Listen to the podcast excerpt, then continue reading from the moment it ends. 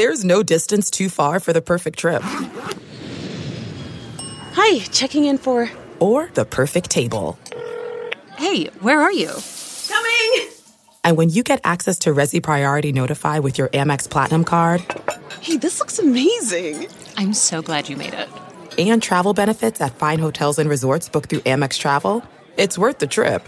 That's the powerful backing of American Express. Terms apply. Learn more at americanexpress.com slash with Amex.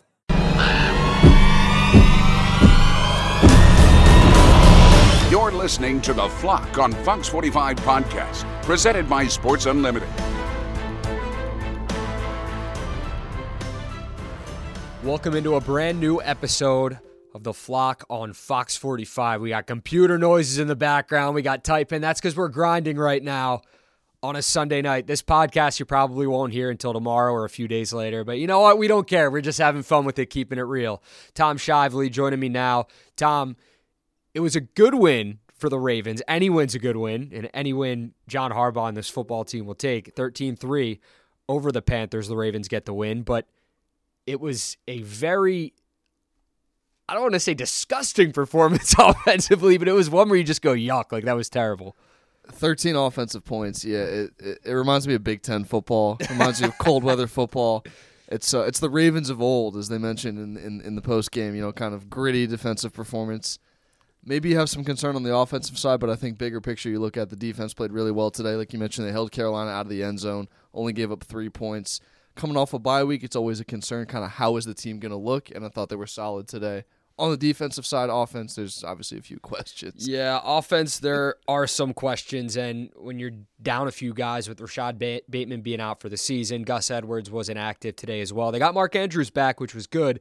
And he was a factor in the offense early, but nothing eye popping. There weren't any eye popping crazy numbers. As for Demarcus Robinson, that definitely was not the case. He had the best game of his season nine receptions, 128 yards. While he didn't find the end zone, he was averaging 14.2. Uh, you know, that was his. I, I don't know what the word is, man. You want to help me out here, dude? I'm struggling it's just, now. It's, the Robinson day. game, I guess. Yeah, right? I mean, we've, had, we've had, the Gus Edwards yards, game. We've 14.2 yards the per likely catch. Game. Wow, wow. YPC. I could not think of the word, so I'm just stumbling over myself right now. You need no, something, it, dude. yeah. It was it was a huge game for him, and he he really balled out. And I don't know if it was the Panthers' game plan to play off him, but they were. They were giving him room, giving him space, and he was taking advantage. And Lamar was getting him the ball. Other than that, Jackson had a pick. Uh, he had that rushing touchdown after a defensive turnover, which was big, and that was the only touchdown of the game. But this offense, man, really needs to get it together. This ain't going to cut it against the Bills, um, against the Chiefs, against teams you're going to face in the playoffs come playoff time if they're going to get there and make a deep run. That's the thing, right? You're going to be okay in most of these regular season games. It's we went through it last week. They don't have the the toughest of schedules. It, it's when you get to those playoff games, and uh, to me, it's a major concern when you can't put the ball in the end zone except when you have a short field. So I don't know who those playmakers are. Obviously, it's encouraging what you got from Robinson today. Andrews, you hope, is back to kind of the Mark Andrews of old, but I don't know if it was a lack of creativity in the second half. It just seemed like they really there wasn't a foot on the gas kind of mentality from the Ravens that we're used to seeing from this team, especially with Lamar at the helm. Dude, it was lack of something for sure, and I don't want to make excuses for this team, and I know John Harbaugh won't either, but they're coming off the bye week. They're playing a game, a team that's not very good on paper or at all. The, the Panthers, they just they just stink. They, they were good last week, though. I mean, play, yeah, decent against. I mean, it was the Falcons. Falcons. Yeah, yeah, come on, so. come on. But that's what I'm saying, man. And it was cold out. It was their first game back at M&T Bank Stadium in a long time. They just went and played in a dome, and then they played in in warm Tampa. So they got spoiled with that weather, and they come back here, and it's like sub sub 40 degrees. I was out there on the field before the game, and my hands like I, I, didn't even want to pull my hands out to look at my fantasy football lineup or touch my phone during that because they were absolutely freezing. But I can't even imagine how the players felt. They were they were wearing jackets, but they got to be better offensively, plain and simple. On the defensive side of the ball, that's not the case, man. I know they wanted the shutout, they didn't get it, but three points and they held the Panthers out of the end zone. That is huge, and it looked like the Ravens evolved for sure. First of all, back to fantasy, I had Devin Duvernay, one catch for three yards. So I, I, took a flyer this week, didn't go well. But I mean, yeah, the defense, they got four sacks. Baker Mayfield, pretty good improviser, I would say. You know, throughout his career in Cleveland, we've definitely seen it really didn't have a chance to do anything today with his legs. I think Ravens did a really good job containing him and limiting the passing game. They threw the ball some 42 times and still only got less than four yards of completion or just around four yards of completion, which is terrible in all aspects of it. I think the secondary was solid. The, the front seven got them a ton of time and they, they got they made life hell for Baker. And the Panthers have some weapons offensively. DJ Moore, I mean, he's. I Does, don't want to does he want want to be there? What's Like, that? Does he want to be there? I. I don't. I know, love man. DJ Moore. I love the guy. It's He's- just he's that- A, yeah, Maryland guy, but like I don't know if he wants to. Would you want to be there with the Panthers right now? right after they, since they traded you don't know who's no, throwing you the ball on any given week, and you're basically in tank mode. I wouldn't. I know Ravens fans just looking on Twitter, they definitely wanted DJ Moore. They're like, "Come home, man, we want you." But I think the Panthers wanted a haul for him. But back to what we're getting off topic, Shively. What are we doing here? The Ravens did a really good job just containing him and containing the weapons that the Panthers had on the offensive side of the ball. And I'll tell you what, man, Marlon Humphrey, he's playing out of his mind. And I think he's he was an all pro in 2019 and he's back to that all pro level. They call him all pro Marlowe. Like he's back to that level of play. He had a pick today, he had a fumble recovery. He's locking guys down. I don't I don't believe he's had a touchdown thrown on him specifically this season. I mean, what more can you ask for from the guy? I think it's great to see the consistency on the defensive side. They they struggled a lot with that in the early part of the season, and Marlon was he's been playing well all season, but it kind of feels like like you mentioned he's getting back to the Marlon of old. He's having fun out there, which I think for him is a huge key. Just the energy that he plays with, and it's infectious. He brings it to the rest of the team, and it's a comfort level playing at home, playing defense well. It, it's it's the Ravens that have always been. It's the identity. It's back to that's what's always been successful for them, and I think a lot of comfort today. Obviously, not the best offense they went up against, but huge, huge success on the defensive side, all three positions.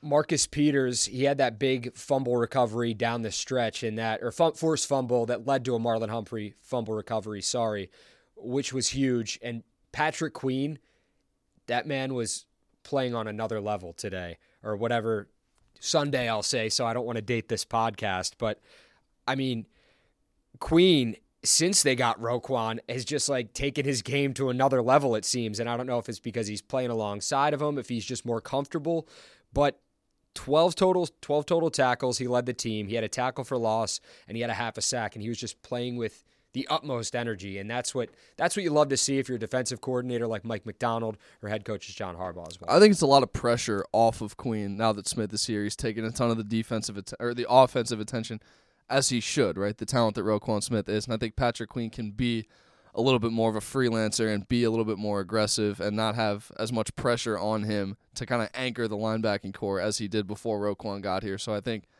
his arrival has been huge for Queen's confidence.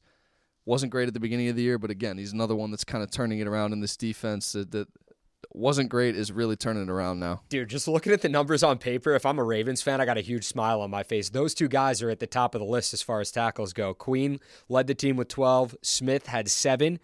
Queen had a half a sack, Smith had a sack. Both of them had tackles for loss.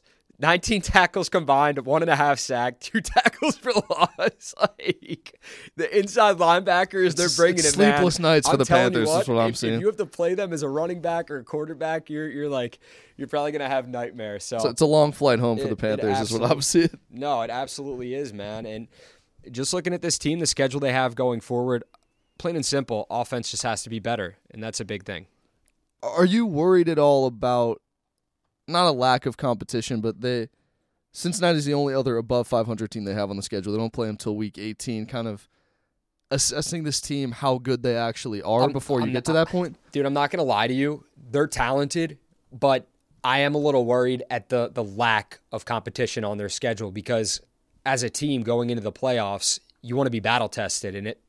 The Ravens are a playoff football team, but they're going to be playing some some weak, weak, weak competition going forward, and you can't play down to your opponent's level like they did today in these games and, skate by with wins because that's just not good for your for your confidence level or, or for anyone at all. You, you want to.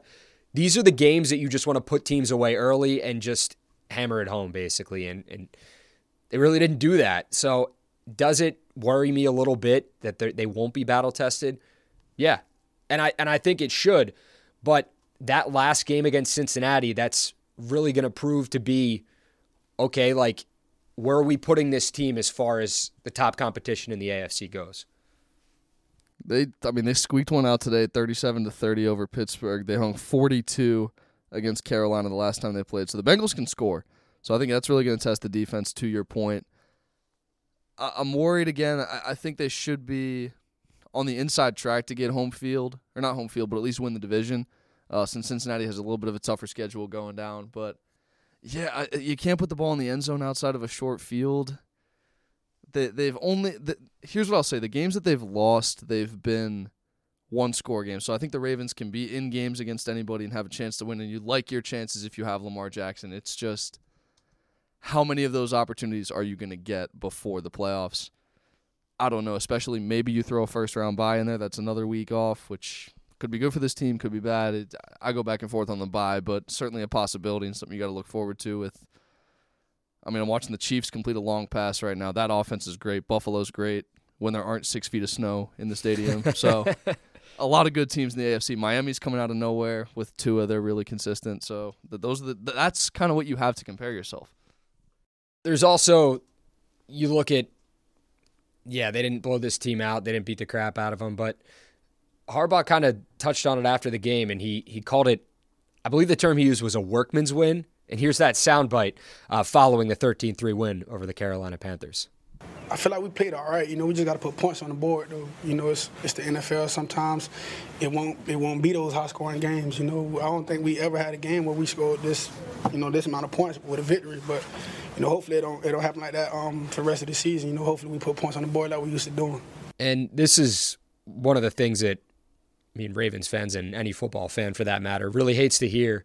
Uh, on the injury front, Kyle Hamilton left the game. He was grabbing at, I believe it was his left knee, and he did not return to the game. His return was questionable. He wasn't out there on the field, did not return. Um, as far as Ronnie Stanley goes, he hurt his ankle in the third. Um, Lamar rolled up on it after getting sacked. Obviously, didn't mean to. Um, and Stanley, it's the ankle that's been really bothering him over the years, and you you're just holding your breath as a Ravens fan. And you could hear a pin drop at M&T Bank Stadium when he's limping off the field because it's like, oh, oh no, man, not again, not Ronnie Stanley, not this this dude that's been playing so well since he's gotten back and gotten healthy, and then he goes down. Lamar actually talked about Stanley after the game. John Harbaugh couldn't give an update on either guy, didn't have an update, but here's what Lamar had to say about Stanley and kind of his status, if we want to call it that, after the game? Um, I went in the locker room um, after the game and I checked on him, but he said he's pretty good. He told me just don't fall into him. So it was me that hurt him. So I was I'm a little pissed off about that. but he's good, so that's all that matters. So from what Lamar's saying about Ronnie, it sounds like a good sign for Stanley going forward, but I, I really don't want to say anything more about this. We'll learn more this week about it from John Harbaugh and uh, from the Ravens in general. As far as Kyle Hamilton, that sounds like it's up in the air. The hope is that their rookie first round pick is good going forward and he doesn't have to miss any time. Um, and if he does have to miss time, it, it's a very, very, very minimal amount because he was he looked really, really, really good in the first half of this game. Like he was he was physical. He was the Kyle Hamilton that the Ravens drafted this guy for to be. Um, this physical, like big dude that can kind of body receivers and get after it. And he was doing a really good job early. So I'm really hoping that Kyle Hamilton's good as well. Yeah, I think both of those guys, Kyle Hamilton, especially Ravens win win on the draft, right? In the first round. Linderbaum's been great this year. Hamilton's been great. It's just Man, Likely's been great too. Like they, huge in the second. yeah, they hit on the yeah, draft Likely's this been great, but to to see a rookie go down like that, that's having a good year, is tough. Obviously, we hope that he's he's healthy, and the secondary needs him, for lack of a better word. I think Ronley Stanley's a bit of Ronley Stanley. Ronley Stanley. I said, Like didn't that. I? I Ronley that. Stanley. I like that. Ronnie Stanley is a bit of a bit of deja vu for Ravens fans. Obviously, he's had his health concerns, but yeah, for someone like Lamar, you need that presence, and it- it's going to be tough for Lamar the next couple weeks if Ronnie can't go. And again, you, you hope the best for him, but that's those are two big, big question marks moving forward. All right, as far as this game goes, 13 to 3 win over the Carolina Panthers. Defense gets it done, and the Ravens really needed that best defensive performance of the year, I'd like to say, uh, for this team. holding Carolina out of the end zone. Offensively, this team needs some work. They need to get back on track. They need to be the team that we know they can be going forward offensively. And Lamar, he really needs to lead the charge and lead the way for this football team. Next up, Sunday against the Jacksonville Jaguars on the road. Uh, the Ravens will look to make it five straight. For Tom Shively, I'm Rocco DeSangro. Thanks for listening to another episode of The Flock on Fox 45.